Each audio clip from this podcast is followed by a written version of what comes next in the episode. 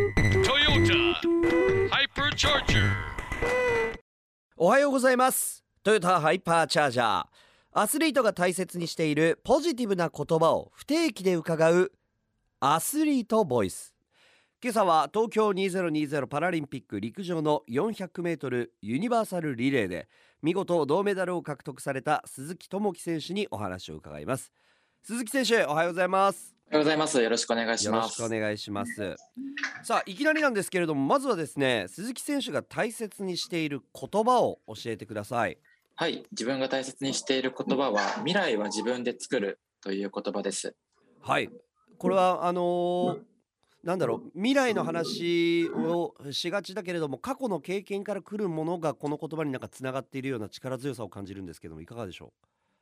そうですね。やっぱり自分あの陸上というスポーツをやっていて、あの今自分がやっていることがこう未来の自分にすごく大きく影響してくるというか、う、うんやっぱりその今自分がやっていることが競技の結果に直接結びついてくるので、自分が今何の選択をするかによって自分次第で未来を作っていくんだよっていう意味を込めてそれを言葉を大切にしてます。うんあのとはいえもちろんその先の見えない未来に対しての努力不確実なものに対していく向かっていくことって容易ではないと思うんですけれどもあのはい過去の自分と重ねてきてのこの言葉の意味っていうのはどういったところにあるんでしょそうですね。やっぱりこの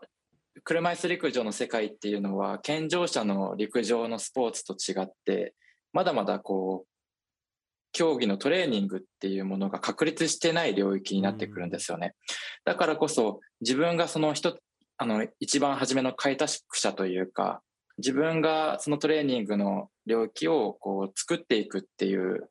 意味が大きく関わってるかなと思いますう、。うんなるほど、まあ、そこには目標というところももちろん設定した上で、えーそこに対してどう取り組むかということがあると思うんですが、えーまずは、あの改めてなんですけれども、えー2020パラリンピックでの、えー銅メダル獲得というところでしたけどもおめでとうございます。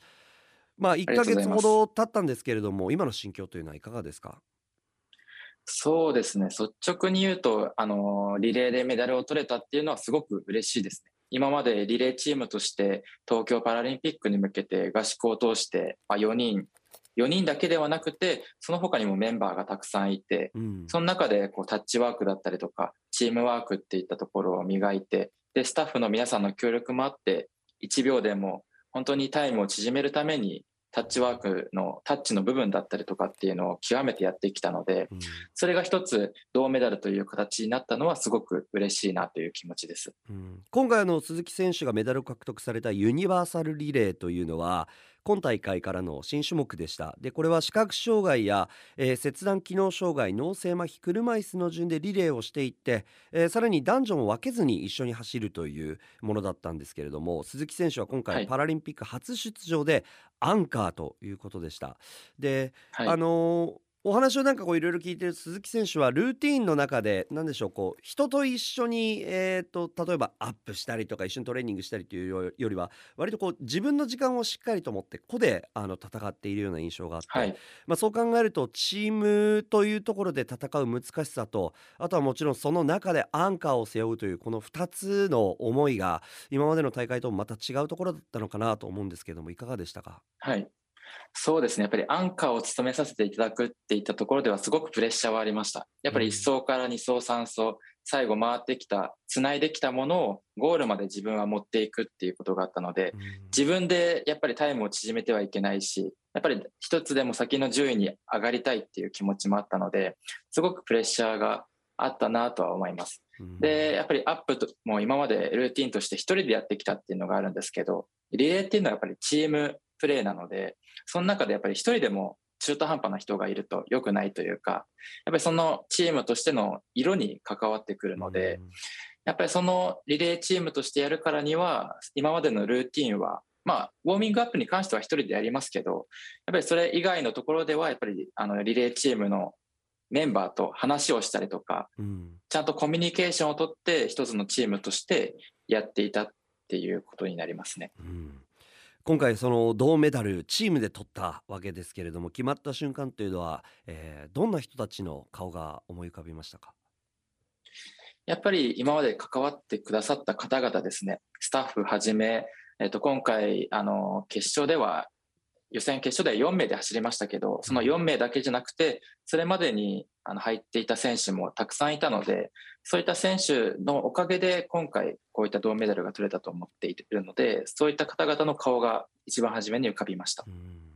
あのー鈴木選手トヨタ自動車で、えー普段車椅子の開発の方も、えー行っているということなんですけれども、そうするとその車椅子、まあ、今大会出場するその車椅子を作るためにも鈴木選手をアスリートとして支えるそういうチームもまたあったわけですよね。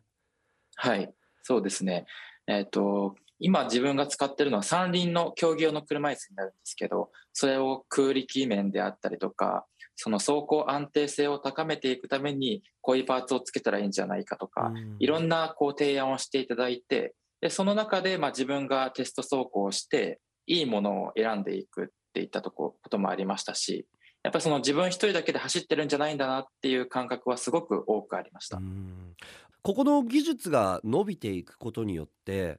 今後あのどういったことが可能になったりとかどういうことに生かされていくんですかこの技術っていうのは？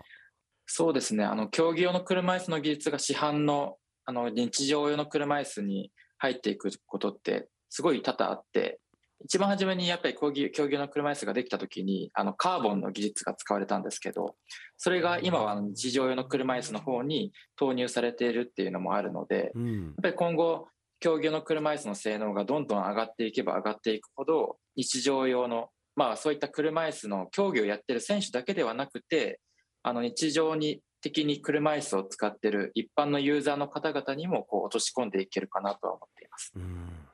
わかりました、えーそしてですね最後となるんですけれどもぜひ、えー鈴木選手の次なる目標というところを教えてください。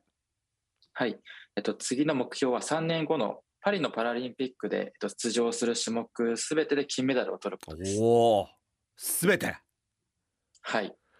えーとまあさまざまあの競技があると思うんですけれども今はい思い描いているところではどんなものがあるか簡単に教えていただけますか、